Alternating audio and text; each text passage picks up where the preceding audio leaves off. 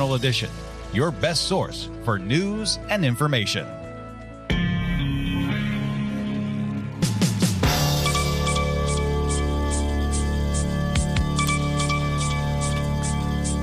Hivi sasa ni saa tatu kamili. Zifuatazo ni habari za dunia kutoka idhaa ya Kiswahili ya Sauti ya Amerika.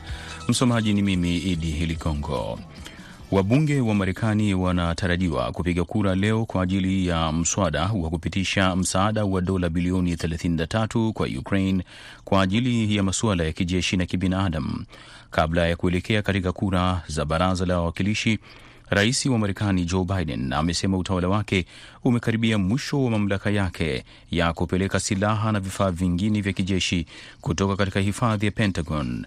Waziri wa mambo ya nje Antony Blinken na waziri wa ulinzi Lord Austin walitoa mwito wa pamoja kwa wabunge wakiwasihi kuchukua uamuzi huo kabla ya Mei 19 ambapo wanatarajia msaada wa sasa utakwisha. Kiongozi wa walio wachache katika Senate Mitch McConnell Jumatatu alisema kwamba wakati juhudi mpya zikifikiriwa, kuna mabadiliko ya mchakato yanayotakiwa kufanyika, lakini anatarajia suala hilo litashughulikiwa haraka. Shirika la kimataifa la fedha duniani IMF Jumanne limetoa mkopo wa dola milioni 456 kwa Msumbiji, ikiwa ni mara ya kwanza toka iliposimama kufanya hivyo miaka sita iliyopita, katika kipindi ambacho ilitokea kashfa iliyoitwa deni la kujificha, ikihusisha serikali. Kutolewa kwa makubaliano hayo kulitangazwa mwishoni mwa mwezi Machi. IMF imesema kwamba fedha hizo zitasaidia kuokoa uchumi na juhudi zinafanyika kupunguza deni na kudhoofisha kwa hali ya kifedha. Amesema programu inaiwezesha serikali kufanya mipango ya mabadiliko. Mwaka 2016 kulitokea kashfa kubwa ya ubadhirifu wa fedha kiasi cha euro bilioni mbili. Uingereza leo imesema kwamba kundi la kwanza la wahamiaji wasio na haki ya kuishi nchini Uingereza wiki hii watafahamishwa kuhusu nia ya serikali kuwahamishia Rwanda chini ya mpango mpya wa uhamiaji. Serikali ya Uingereza ambayo mwezi uliopita ilipanga kuwapeleka wanaotafuta hifadhi katika taifa hilo la Afrika Mashariki la Rwanda, imesema kwamba ilitarajiwa wanasheria wanaowawakilisha baadhi yao kuwasilisha madai yatakayowazuia kuondolewa nchini humo, ambapo ndege ya kwanza inatarajiwa kuondoka katika kipindi cha miezi michache ijayo. Hii ni hatua ya kwanza ya mchakato na tunafahamu itachukua muda kutokana na kwamba baadhi yao watataka kuvuruga mpango huo na kuchelewesha watu hao kupelekwa Rwanda, alisema waziri wa mambo ya ndani Priti Patel katika taarifa yake. Finland na Sweden zinatarajiwa kufanya maombi rasmi ya kujiunga na NATO baadaye mwezi huu, ikiwa ni mwitikio wa hatua ya Rusia kuivamia Ukraine. Mataifa yote mawili yanasema hatua ya Moscow imebadilisha hali ya kiusalama barani Ulaya na tishio la nyuklia la Kremlin linahitaji ulinzi wa pamoja ambao NATO inaweza kutoa. Wabunge wa Finland wanajadiliana kujiunga kwa muungano huo kufuatia kuchapishwa kwa ripoti muhimu ya masuala ya ulinzi mapema mwezi huu. Uamuzi huo unatarajiwa kufanyika siku chache zijazo. Waziri wa Finland wa masuala ya Ulaya Titi Tupuranien ameiambia VOA kwamba ni wazi mengi yamebadilika toka Rusia ilipofanya uvamizi wake kwa Ukraine na kwamba wanapaswa kufanya uamuzi wao wenyewe kutokana na maslahi yao. Chama tawala cha Sweden cha Social Democrats kinatarajia kutangaza uamuzi wake wa kuomba kujiunga na NATO Mei 15. Mataifa yote yanatarajia kutuma maombi ya pamoja na Mfalme Abdullah wa Jordan anatarajia kukutana na Rais Joe Biden hapa Washington Ijumaa, wakati hali ya mivutano ikiendelea kutanda katika kati ya taifa hilo na Israel kuhusiana na usimamizi wa maeneo matakatifu kwa Waislamu na Wakristo mjini Jerusalem. Waziri wa mambo ya nje wa Jordan Aiman Safadi ambaye anaandamana na mfalme Abdullah kwenye ziara ya Marekani amesema kikao hicho ni muhimu ili kuzungumzia matatizo ya kieneo. Mwisho wa habari hizi za dunia kutoka idhaa ya Kiswahili ya Sauti ya Amerika. Mimi jina langu ni Idi Ligongo na hipunde ungana naye BMJ Muridhi katika kipindi cha Kwa Undani.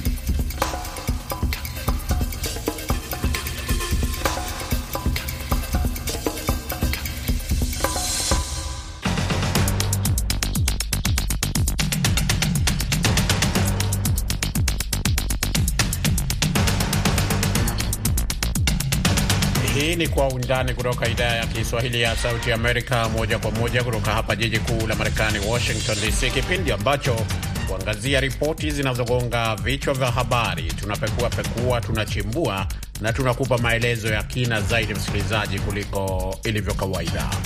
Katika sehemu ya kwanza ya kipindi hiki tutaangazia suala la serikali ya Tanzania kutangaza kutoa ruzuku ya shilingi bilioni mia moja kwa ajili ya kupunguza makali ya kupanda kwa bei ya mafuta. Inaweza ikasaidia kuto kuongezeka bei ama kuteremsha bei, lakini inategemea na mafuta yatakapoingia nchini na upokotoaji wa bei utakavyofanyika. Katika sehemu ya pili tutaangazia suala la usalama mashariki mwa DRC siku moja baada ya waasi wa CODECO kutuhumiwa kwamba wamewaua zaidi ya wakazi 40 katika eneo hilo. Kulikoni? Mauaji yanakuwa sana ma... na hata usiku wa leo Kubunya tulikutana na mabomu nyingi waliweza kukokotwa hapa ndani ya. Ni kwa undani. Mimi ni BMJ Mridhi nikiwa hapa Washington.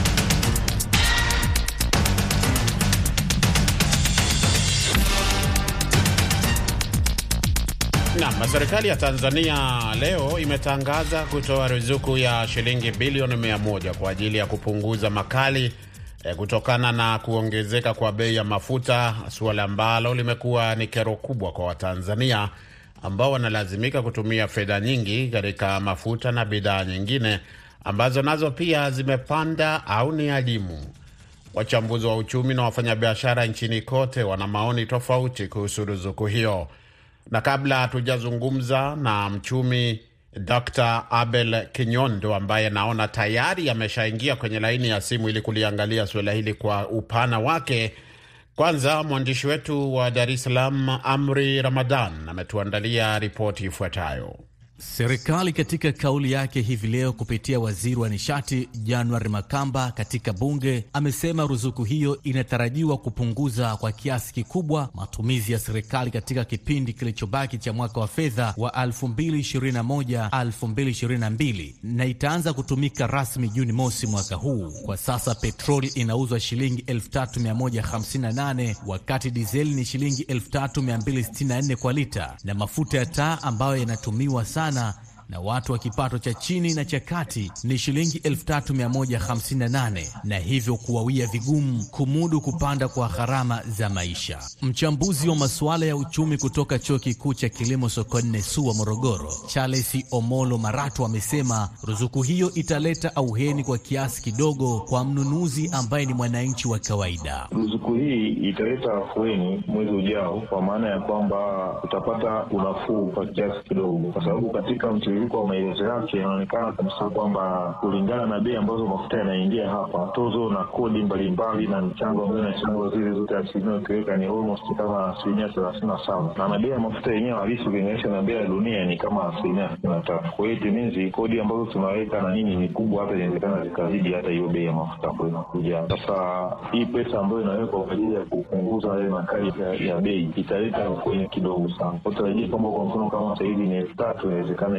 ikapungua labda shilingi sitini au shilingi sabini. Kumbuka ile ilivyokuwa mwaka jana walivyopunguza shilingi mia ilikuwa imeleta athari ya bilioni mia mbili yenyewe hayo. Sasa bilioni mia ina maana kwamba athari yake inaweza ikawa inapunguza shilingi hamsini kwenye kila lita. Bei ya mafuta imekuwa ikipanda kila mwezi, hatua ambayo haijawahi kushuhudiwa humo nchini kwa kipindi kirefu. Watanzania wanaiona kauli ya serikali kama itawapunguzia gharama za maisha kwa kuzuia kupanda zaidi kwa mafuta. Wauzaji wa mafuta ya rejareja reja nchini TAPSOA kupitia kwa katibu mkuu Agostino Masi anasema ruzuku hiyo itasaidia kuto kuongezeka kwa bei ya mafuta ya mwezi ujao. Hiyo ruzuku iliyotangazwa leo itatusaidia punguzo la bei, ama inaweza ikatusaidia kuto kuongezeka bei ya mwezi wa sita, kwa sababu kwa mwenendo wa bei za mafuta zilivyokuwepo nchini, ina maana mwezi wa sita kulikuwa na ongezeko la bei tena. Sasa aidha ili hii ruzuku iliyowekwa na serikali inaweza ikasaidia kuto kuongezeka bei ama kuteremsha bei, lakini inategemea na mafuta yatakapoingia nchini na upokotoaji wa bei utakavyofanyika. Kwa hiyo utautoa unafuu wa waingizaji wa mafuta nchini kwa thamani ya hiyo fedha. Serikali pia imesema kuwa nafuu nyingine ya bei ya mafuta itatokana na mkopo wa masharti nafuu kutoka Benki ya Dunia na shirika la kimataifa la kifedha duniani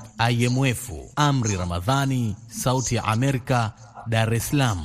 Nam msikilizaji, baada ya maelezo hayo, kama nilivyokuwa nimekuahidi kwamba tutaungana na mtaalamu wa maswala ya uchumi kutoka Tanzania, Dr. Abel Kinyondo anajiunga nasi sasa kwenye laini ya simu. Daktari, kwanza kabisa, shilingi bilioni mia moja unaona kwamba zitasaidia kama ruzuku zitasaidia katika kuimarisha hali hii ambayo imekuwa ikizungumzwa kwa muda sasa ya kupanda kwa bei ya mafuta? Ni mwanzo mzuri ni mwanzo mzuri kwamba serikali kwanza imetambua kwamba lipo tatizo na tatizo la mfumuko wa bei ambao linasababishwa na bidhaa ya mafuta ambayo ni bidhaa mtambuka, kwa maana ya kwamba inatumiwa na kila mtu, kama ni moja kwa moja au bila kuwa moja kwa moja. Kwa hiyo inapopanda bei inaathiri kila mtu. Kwa hiyo serikali inapolitambua kwamba ni tatizo, ni jambo moja zuri, lakini jambo la pili zuri ni kwamba inatambua inatakiwa ipampe hela ili kuweza kutoa ruzuku ambayo itashusha makali ya ili ongezeko. Ni mwanzo mzuri ambao ninatambua hauwezi ukasababisha mambo yote yatulie, lakini at least tumepata sehemu ya kuanzia, na kutokea hapo kwenye mwanzo mzuri tunaweza tukaendelea kutafuta suluhisho la kudumu. Hebu kwa kulingana na tajriba yako kwa masuala ya uchumi, kwa mtu ambaye ni wa kawaida anasikia tu ruzuku hizi, uh, ni pesa ambazo zikitolewa na serikali zi, nini kinafanyika? Zinakwenda kwa mashirika na makampuni ya mafuta uh, wanalipa kiasi cha juu zaidi kwa makampuni hayo, alafu mwananchi analipa kidogo eh, akinunua tuseme lita ya mafuta. Hebu tueleze kwa mtu wa kawaida anajaribu kuelewa. Ruzuku ni kama mchango ambao serikali unatoa kuchangia gharama ya bidhaa fulani.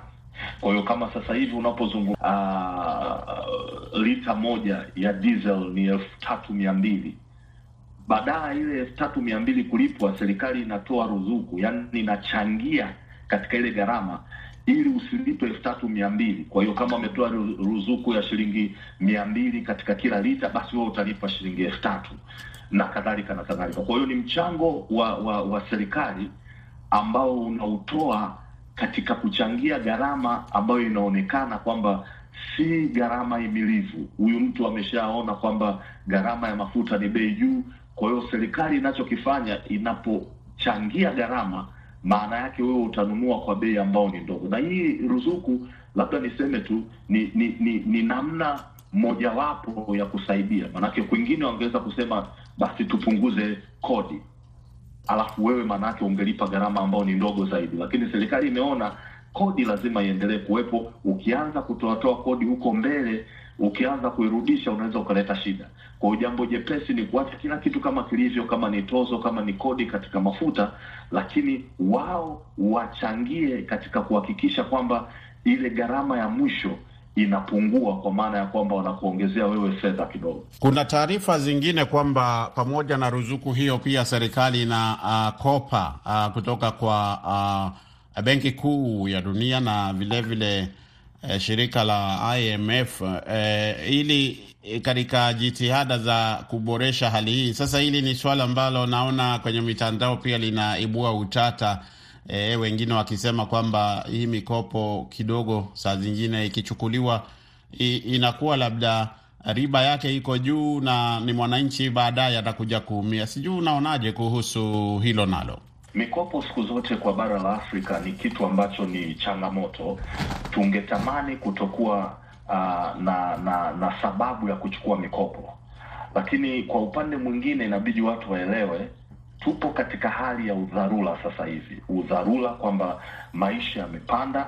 Uh, mfumuko wa bei unaanza kukimbia kwa spidi ambayo watu na vipato vyao hawawezi kuhimili.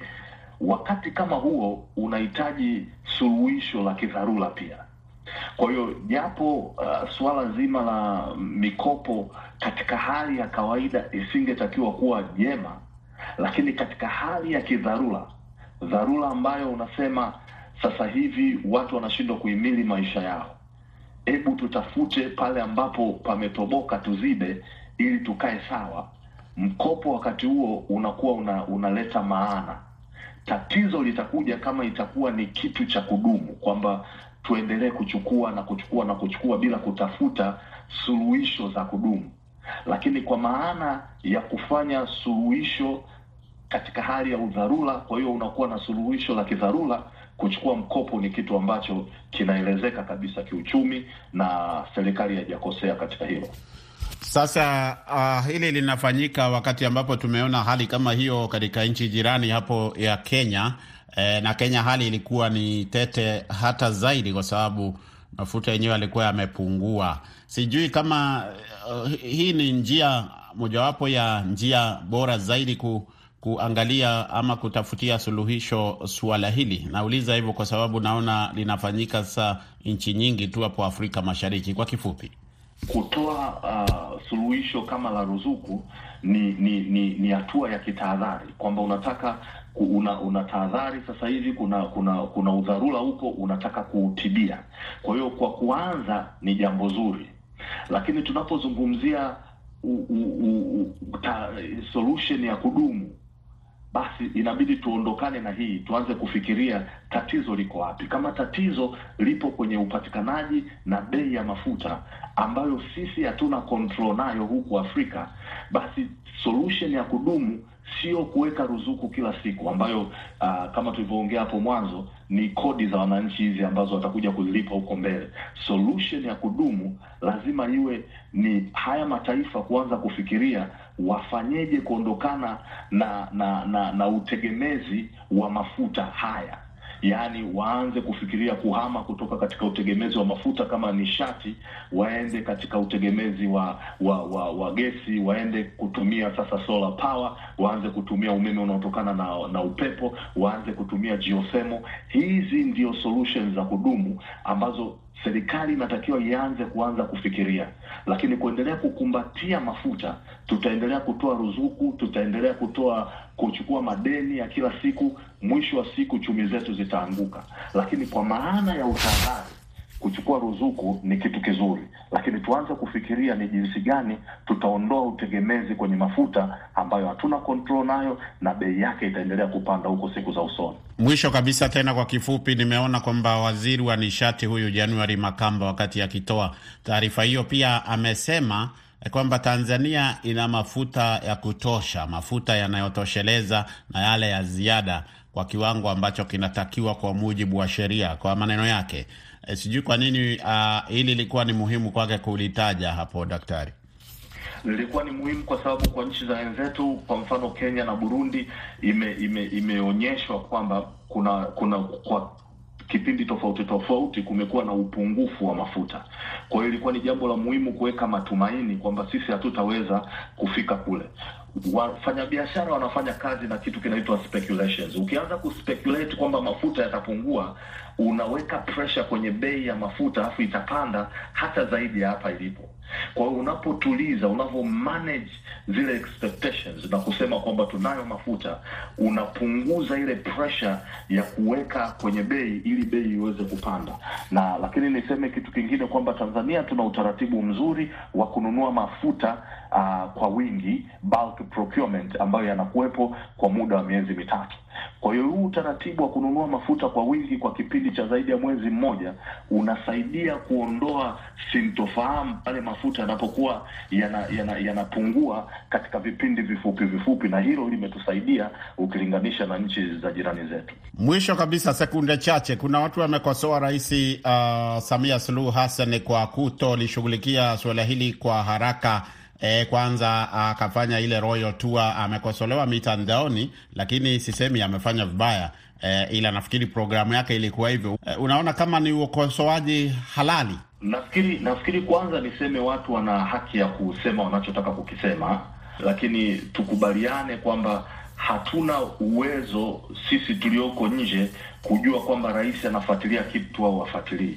Kwa maana kwamba kwa sababu tu alikuwa kwenye royal tour haimaanishi kwamba alikuwa fuatilii hii, kwa sababu urais ni taasisi, sio mtu.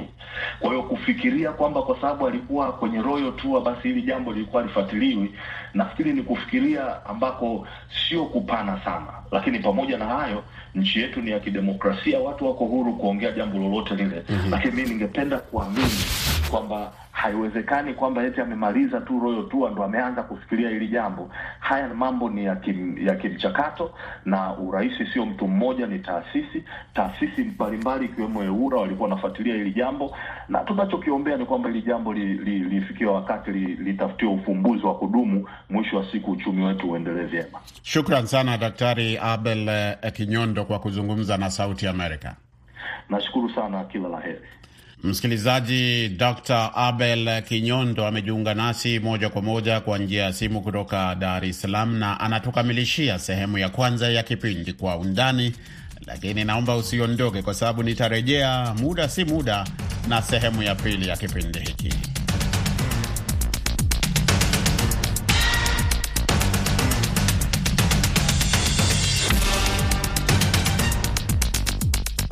Karibu msikilizaji kwa sehemu ya pili ya kipindi Kwa Undani kutoka hapa idhaa ya Kiswahili ya Sauti Amerika. Uko nami BMJ Mridhi. Kama nilivyokuarifu ni kwamba zaidi ya watu 40 wanaaminika kwamba wameuawa na wengine wengi hawajulikani walipo baada ya watu wenye silaha kuvamia kambi ya wachimba madini karibu na mji wa Mongwalu katika jimbo la Ituri mashariki mwa Jamhuri ya Kidemokrasia ya Kongo. Na haya yote ni kwa mujibu wa mashirika matatu ya kiraia. Msemaji wa jeshi Jules Ngongo Sikudi alithibitisha kutokea kwa shambulizi baya ambalo alisema litokea katika kambi ya uchimbaji madini hapo e, karibu na Mongwalu, lakini hakutoa idadi kamili ya wale waliopoteza maisha, lakini inakadiriwa kwamba ni dazani za watu. Diodone Losa ambaye ni mmoja wa wale tutakaozungumza nao baadaye kidogo, amenukuliwa na shirika la habari la AFP akisema kwamba mauaji hayo yalitekelezwa na wanamgambo wa waasi wa CODECO ambao wamejijengea sifa mbaya ya kushambulia kambi za kiraia. Wapiganaji wake waliwaua watu kumi na nane kanisani mwezi uliopita na wengine sitini katika kambi ya watu waliokimbia makwao mwezi Februari, kwa mujibu wa serikali ya DRC.